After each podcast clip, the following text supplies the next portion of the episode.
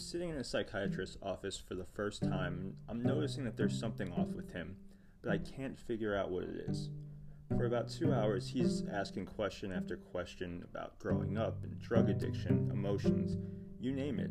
I'm answering, I'm answering him honestly, but literally cannot stop trying to figure out what the hell is off about this guy. I think I know, but I can't put my finger on it, and it's driving me absolutely insane at this point.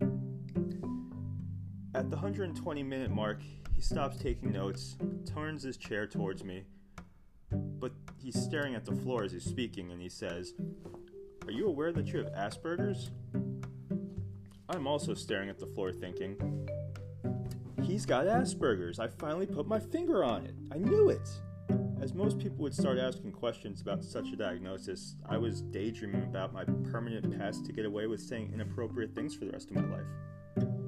Been considered an asshole for the inappropriate things I've said my entire life. You know, those days are over. Now it's, aw, he's just autistic. I walked out of the office feeling like I was the king of the world. But in the back of my head, I, I knew, like, I need to find a new psychiatrist. This dude's got fucking Asperger's.